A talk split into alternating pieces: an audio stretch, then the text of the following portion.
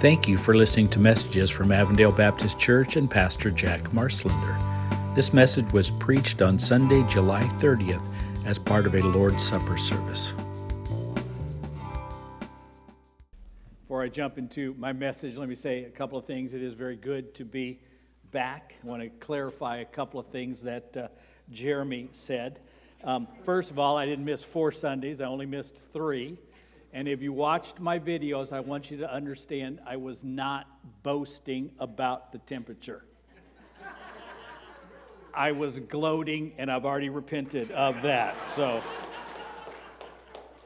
and I'm not going to say anything more about that because I'm already in trouble. And I've heard from a bunch of you um, about the uh, temperature difference and how somehow I managed to miss the hottest streak in Phoenix history.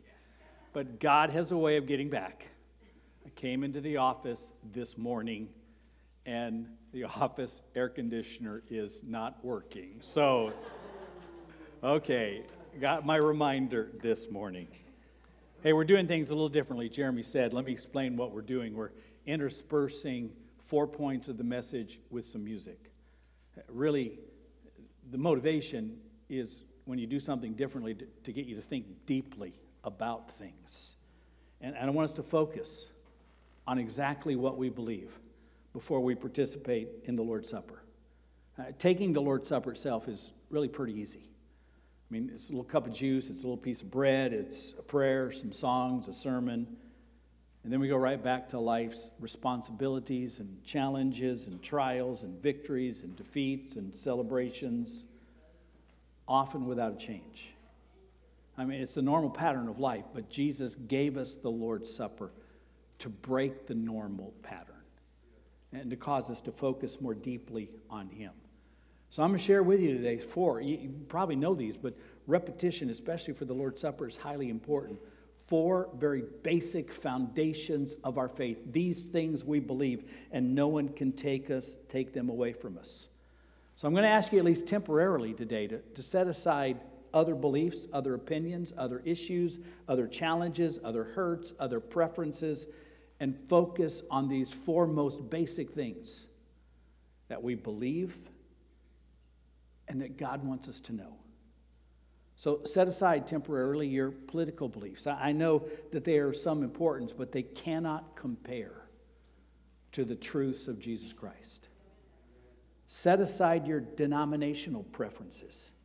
They're of some importance as, as well, but they pale in comparison to the great truths of all Christian churches. Set aside your, your church preferences pews or chairs, hymns or choruses, orange or red or blue or gray, preaching styles, choirs or praise teams, piano or guitar or bass. In, in the great scheme of things, these are secondary to the faith that we believe. And set aside temporarily even your personal challenges. We all have them. Some of us are struggling with bills, money. Some of us have some tough relationship issues. Some of us are going through grief from the loss of a loved one. Some of us are having real challenges with our children. Some of us are seeking God's will in an important area of our life, and He hasn't given them the answer yet. All of us deal with temptations, pain, frustrations. After we have focused on the great truths of our faith, then God can help us handle them much more effectively. So we're going to focus on the great truths that are the foundation of what we believe. And understand this when life is confusing, and it is for pastors just as it is for everyone else, I kind of retreat to these basic things. This I believe.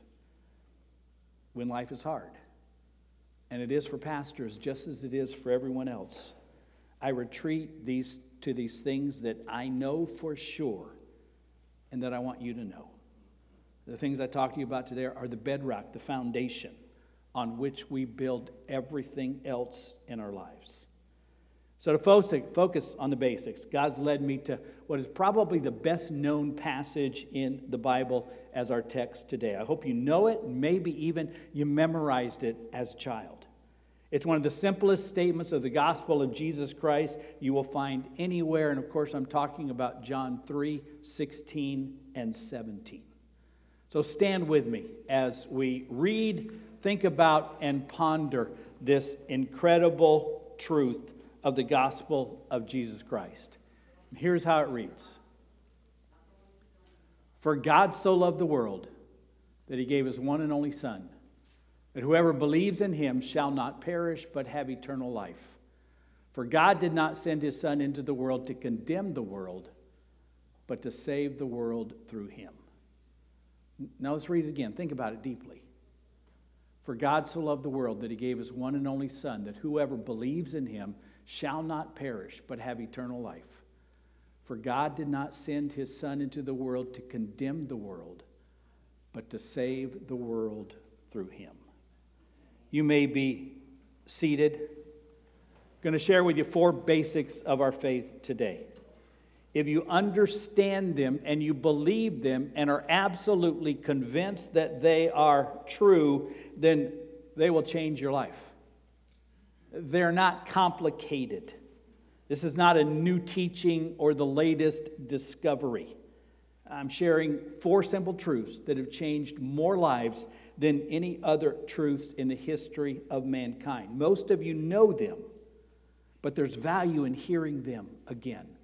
To be reminded in a very confusing world, this I believe and I know for sure. And I especially want you to think about these things before we participate in the Lord's Supper. And so, basic number one He is. God exists. It's the foundational statement of the Bible which starts in the beginning, God. Or in today's text, for God. That's where it starts. That's where everything good starts with God. We are not alone. There is a power, a force, a creator, something alive behind it all. You and I we're not just a product of chance and circumstance. God exists. Hey, I did see real beauty on our vacation. I'm not talking just about my wife, but I, I saw real beauty on my vacation. The Oregon coast, the Columbia Gorge waterfalls, a rainforest, and a gorgeous lake, Crater Lake, in a collapsed volcano. Crater Lake, by the way, which was the last place we camp, is the, the deepest lake in America. The sign says, as you walk around the lake and, and read the things that the, the Park Service has put up, the sign says that by chance, by chance, the outflow of the lake by evaporation and seepage, and we're talking in the hundreds of millions of gallons is equaled exactly by the inflow of the lake, primarily by winter snow. The outflow and the inflow are identical. So, despite drought, despite climate change and, and everything else, the lake level fluctuates less than an inch ever since it has been discovered. It's one of many thousands of coincidences in the universe and even in our human bodies. There are two ways of explaining the coincidences. Either there is a creator, or we are just a product of chance. It takes more faith to believe in a universe that's a product of chance than it takes to believe that there is a God. And so this is foundation number one. He is. Science says, and I read a lot of science, and I'm not putting it down, but here's what science says science says that you and I are a product of a big bang eh, followed by evolution. Despite amazing advances in science, they still can't say how it all started. Some say before the Big Bang there were a whole series of Big Bangs, but that doesn't answer the real question who or what ignited the first bang? Others think that our universe is an outflow of something in a parallel universe. That's interesting and, and a kind of crazy theory, but it still leads to the question where did that universe come from, the first one? Philosophers ask, what was the first cause? Listen, I'm not opposed to science. I read a lot of science. But there are a lot of things that science cannot answer. And the first one is where ultimately do we come from? What was the first cause? And I've come to the conclusion that there is a God. Now, now, it doesn't answer everything. We still got more to talk about here in a minute. But just the fact that there is a God should lead you and I and all human beings to some real deep thinking and questions. If there is a God, what is he like? Can he be known? Is he interested in human life? Does he know me? Does he care? What does he want from me, if anything? If there's not a God, then life has absolutely no meaning other than whatever I want to make of it. But if there is a God, and I believe with all my heart that there is, everything changes. That's where it starts. There is a God. He is. Let's continue to worship.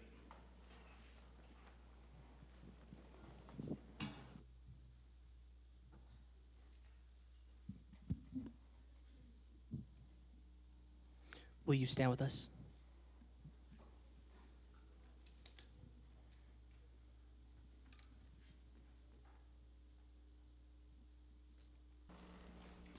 He is.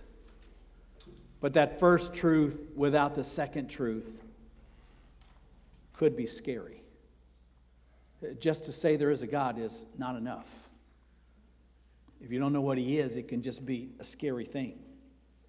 If there is a God, but He's just apathetic and He doesn't care, that's a horrible thing. If there is a God and He's angry, many ancients believed, and many still scream today that He's angry and mad and out to destroy us. And that can be just absolutely scary. And so we need to take step one, He is, and put it together with number two, He loves. For God so loved, our text says. That means He knows who I am, He cares for me, He hurts when I hurt, He grieves when I grieve. He rejoices when I rejoice. He's on my side and he absolutely wants what is best for me. He forgives me when I've blown it. He welcomes me back when I return to him. He is patient when I'm stubborn. He keeps the light on for me when I've wandered off. He corrects me when I need it. He disciplines me when I need it. He rewards me far more than I deserve, and He shows me incredible grace when I don't deserve anything. And when He allows tough things to happen for me, there's a purpose for it. Even when I don't understand it. And He's making me stronger and doing things that maybe I can't even understand. Listen, I've told you this before, but I want you to hear it from me again. I'm a pastor, and I'm supposed to have all the answers about God in the Bible. I don't. I just turned 65, and I know less than I did when I was 25. A lifetime of prayer and study has led me to the conclusion that God is deeper than I can understand. And so there are some things I just can't answer or explain. I don't have the confidence that some of those know it all, I know everything and can explain everything kind of Bible teachers can give you. That, that's not me.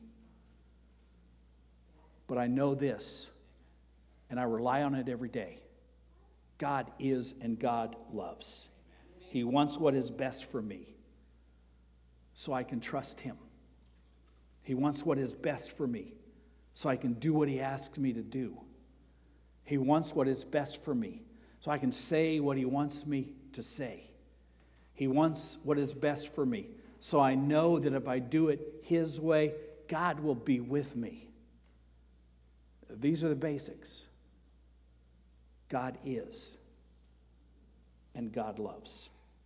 They are the absolute foundations of my life. Let's sing. You don't have to stand, just continue to worship.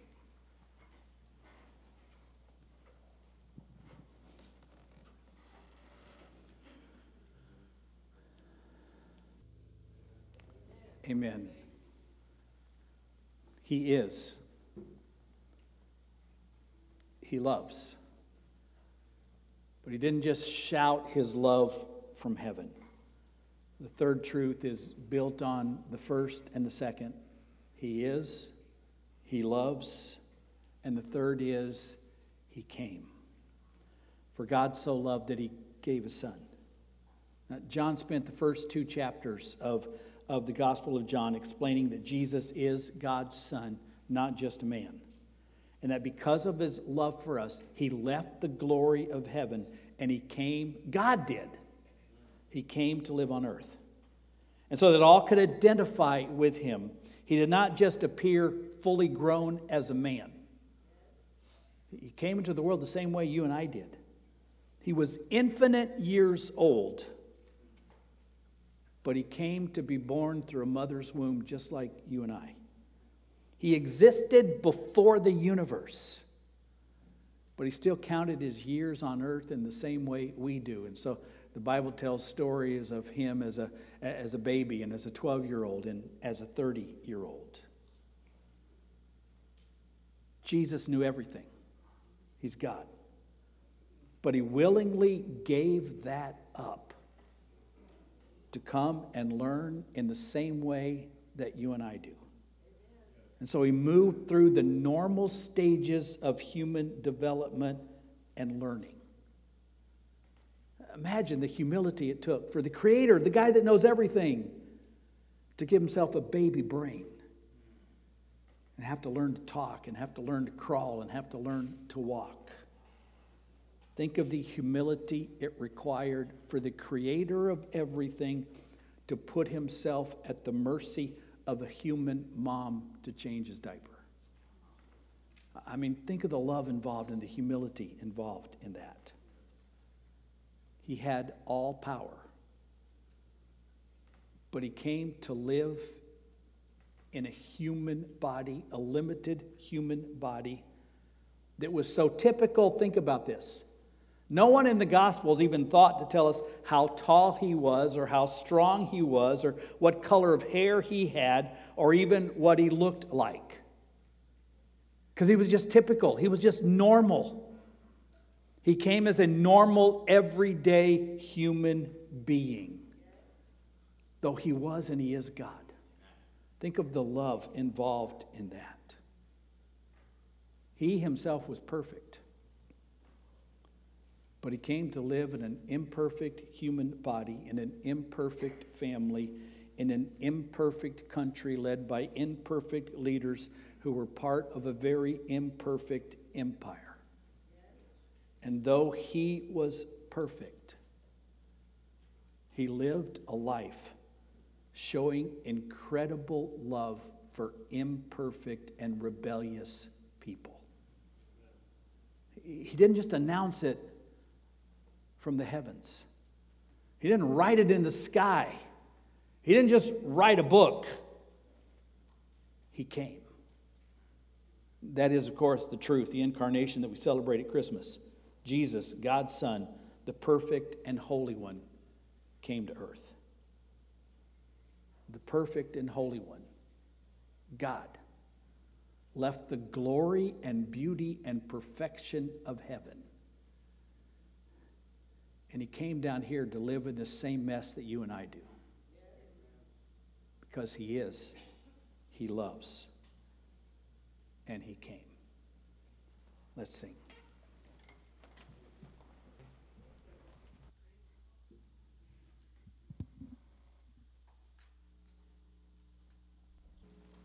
He loves. He came. And then he died and he rose. The final truth, and is what we celebrate and remember at the Lord's Supper. And the first three really make no sense without the last one. He is, he loves, he came, and so he died and he rose. Now, it sounds weird to say it, but we need to tell the truth. God died, Jesus was God. Now, I know that sounds weird because we, we, we think of death as final and eternal.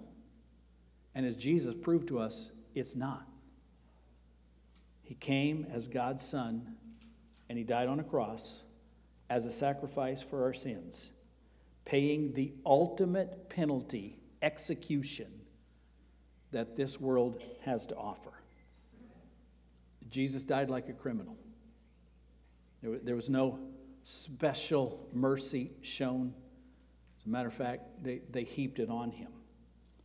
Unlike the electric chair or the gas chamber or a firing squad or the needle, he died as a criminal in the Roman system, which means it was designed to inflict as much pain as humanly possible and still keep the man conscious before he died.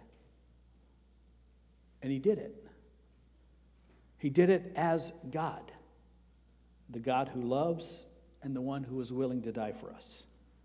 For God so loved the world that he gave us his one and only Son. For God so loved the world that he gave us his one and only Son. He died. Something that has not happened to any of us here yet. He died for me because he loved me. He died for you because he loves you. And then he came back from the grave, proving that death on this earth is not final. And he offered eternal life, a life worth living on this earth, and one that goes on and gets better after this one. He offered that to all who would believe in him. I included that verse 16, which is often not quoted with John 3:16. But I include verse 17 because it went on to say something that we need to hear. He did not come to condemn us. He did not come to destroy us. He did not come to harm us. He did not come angry, I'm going to destroy these rebellious people. He came to offer us eternal life, and that eternal life begins in the very moment that we put our faith and trust in Him.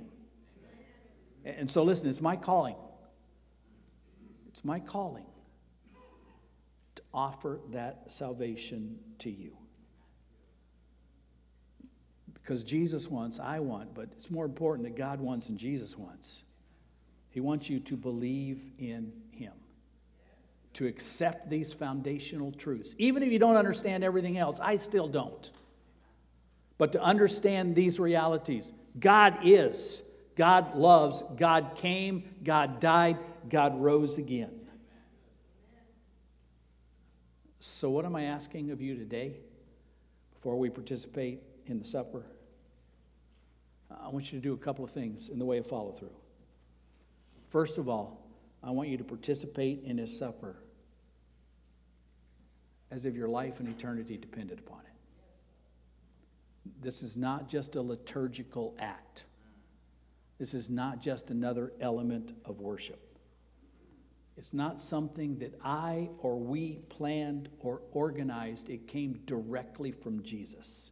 It's a Jesus thing, something He asked us to do to remember the foundation of our lives and what it's all about. It's Jesus, and it's all about Him. And when we forget that, man, life gets so crazy complicated and mixed up, and we can't answer everything. We don't know what to think, and we don't know what to do. But when we remember the foundations, He is, He loves, He came, He died, He rose again, then life makes sense. So when you participate, this is not just an act. I, you know, come take bread, juice, go sit down, wait, and blah, blah, blah. Remember what it's all about. This is an act celebrating the most important thing that ever happened on earth. Jesus died for us. And then, number two, commit if you never have, or recommit to Jesus as if your life and eternity depended on it. Because it depends totally and completely on Jesus. It's not about me, it's not about Avondale Baptist Church, not about you, it's about Jesus. And so you believe in him and put your faith and trust in him, and he will guide you and lead you. We're going to participate here in just a moment in the Lord's Supper. And then afterwards, we're going to give you a chance to respond an, an invitation. If you're putting your faith and trust in Him today, we want to help you. And so we're going to want to know that. But for all of you, believers in Jesus, if you are a believer in Jesus, we invite you to participate with us in His supper. It's an act for all believers in Jesus. If you've not yet put your faith and trust in Jesus, you'd be thinking about it as, as we do. But if you're a believer, we invite you to participate with us. And so after I pray, as God leads, you come up and get the, the cup and the juice. And our custom is to take it back, and then we all participate together after I read Scripture. But it's not that act that's the important part. The important part is what it means.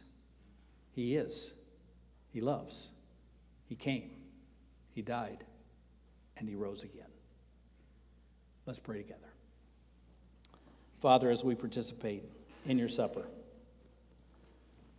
we don't want to do it just out of habit, just because, oh, that's the day on the calendar that we do this. Oh, yeah. We, we want to do it as an act of remembrance, of celebration, of recommitment. So help us.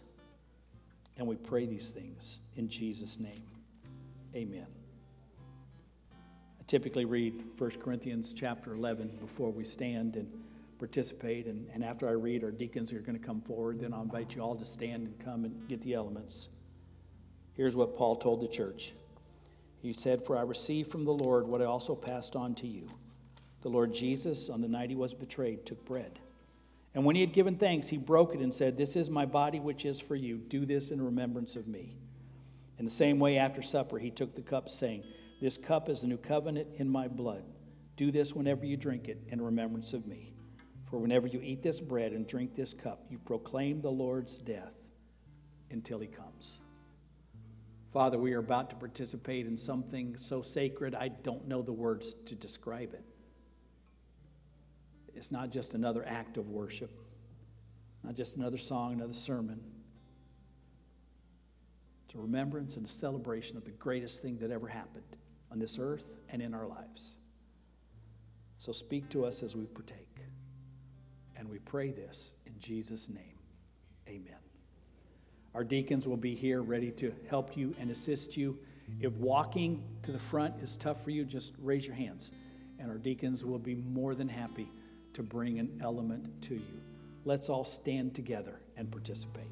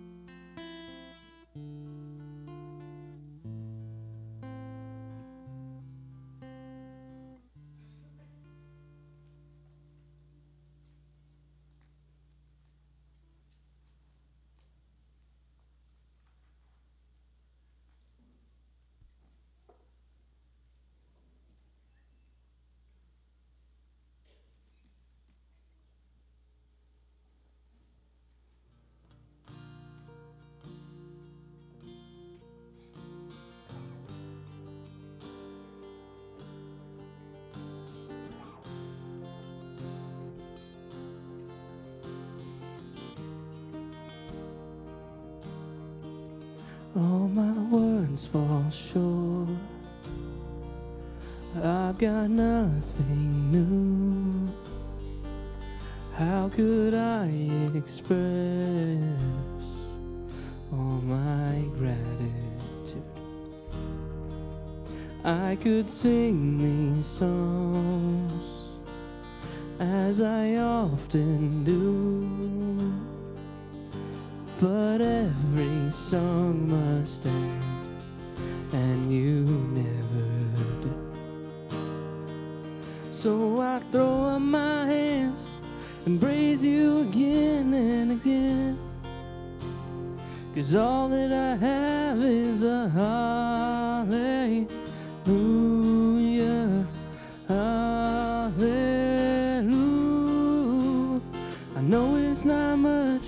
I've nothing else fit for a king. Except for a heart singing hallelujah. Hallelujah.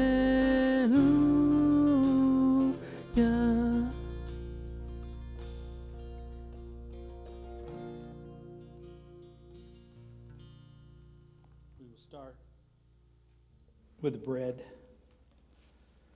So take your piece of bread. Jesus said, after he gave thanks and broke it, This is my body, which is for you. Do this in remembrance of me.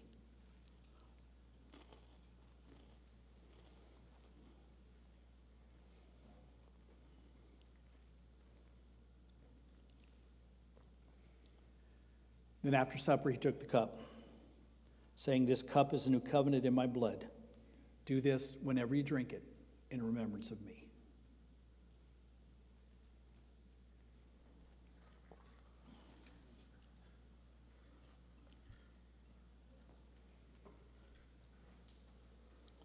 Father, thank you for reminding us of the basics of our faith maybe nothing new for most of us, but a reminder that our life is built on the foundation you gave us. You exist, you love, you came, you died and rose again. And because you're alive, we believe in you, we will follow you, we will tell others about you. So, God, lead us and help us in all things. And we pray these things in Jesus' name. Amen. Hey, a couple of things that I want to let you know. You see how I, came back. I didn't come back to wow you with something new, but just to remind you of the very basics of what we believe. And these things, they're not complicated. They're really not that hard to tell other people about. God exists. We believe that. God loves us. We know that. We're convinced of that. Jesus is God, and he came to earth as God's Son. And he died on the cross, and he rose again. Those are the basic elements of the gospel of Jesus Christ. And I want to just focus on those things today before we participated in his supper. If you're ready to make a decision for Christ, you're ready to join our church, even those of you online. If, if you're ready to join with us, make a decision, you want prayer, you want help, um, I will be around, our deacons will be around after the worship service, and we will be more than happy to help you with that. Not giving a public invitation, kind of leaving it up to you. You want to make a decision, seek us out. We will help you in every possible way with that. And I want you to know that. Thank you for listening to messages from Avondale Baptist Church and Pastor Jack Marslender. You can find out more about our church at abcaz.net and you can find Pastor Jack's sermons on most podcast apps. Thank you for listening, and may God bless you.